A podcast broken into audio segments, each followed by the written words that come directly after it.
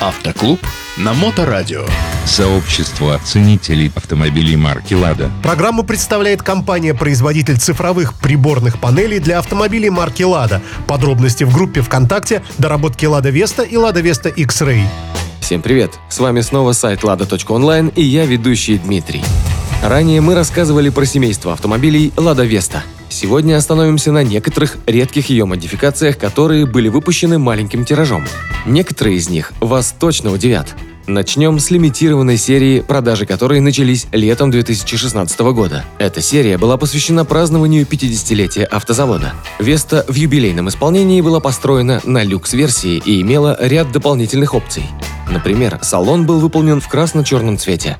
Использовались оригинальные колесные диски и логотип.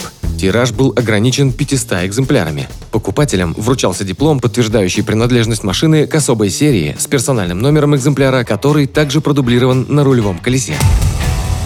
Электрокар Lada Vesta – это второй электромобиль в линейке моделей АвтоВАЗа. Напомним, первый был построен на базе Калины. Прототип электромобиля на базе Весты был построен в конце 2015 года. В моторном отсеке электрокара установлен электромотор мощностью 82 лошадиных силы, который способен разогнать седан до 100 км в час за 15,5 секунд, а максимальная скорость ограничена 150 км в час.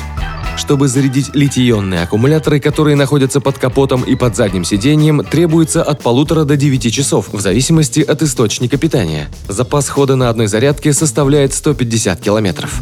Один из недостатков электромобиля – слишком тяжелые батареи, поэтому, чтобы не переходить за допустимые нормы, автомобиль стал четырехместным. Продажи Lada Vesta EV начались в Казахстане в 2017 году, где было продано две таких модификации. Есть и гоночная модификация Весты, которая была сделана для участия в серии гонок World Touring Car Championship.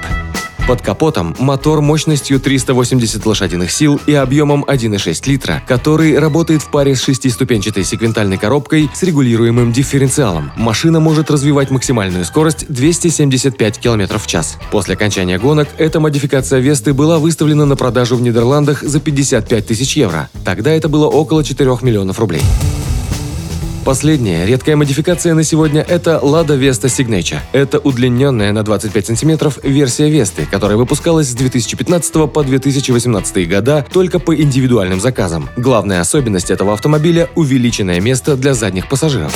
Всего было собрано 4 таких автомобиля. На одной из них передвигался экс-президент АвтоВАЗа Николя Мор. В список оборудования седана могут входить кресло с обивкой из натуральной кожи с перфорацией и декоративной строчкой, обогрев всех сидений, брендовые мультимедиа и аудиосистемы, а также персонализированная металлическая табличка с автографом владельца. На сегодня все. С вами был Дмитрий и сайт lada.online. Всем пока. Автоклуб на Моторадио.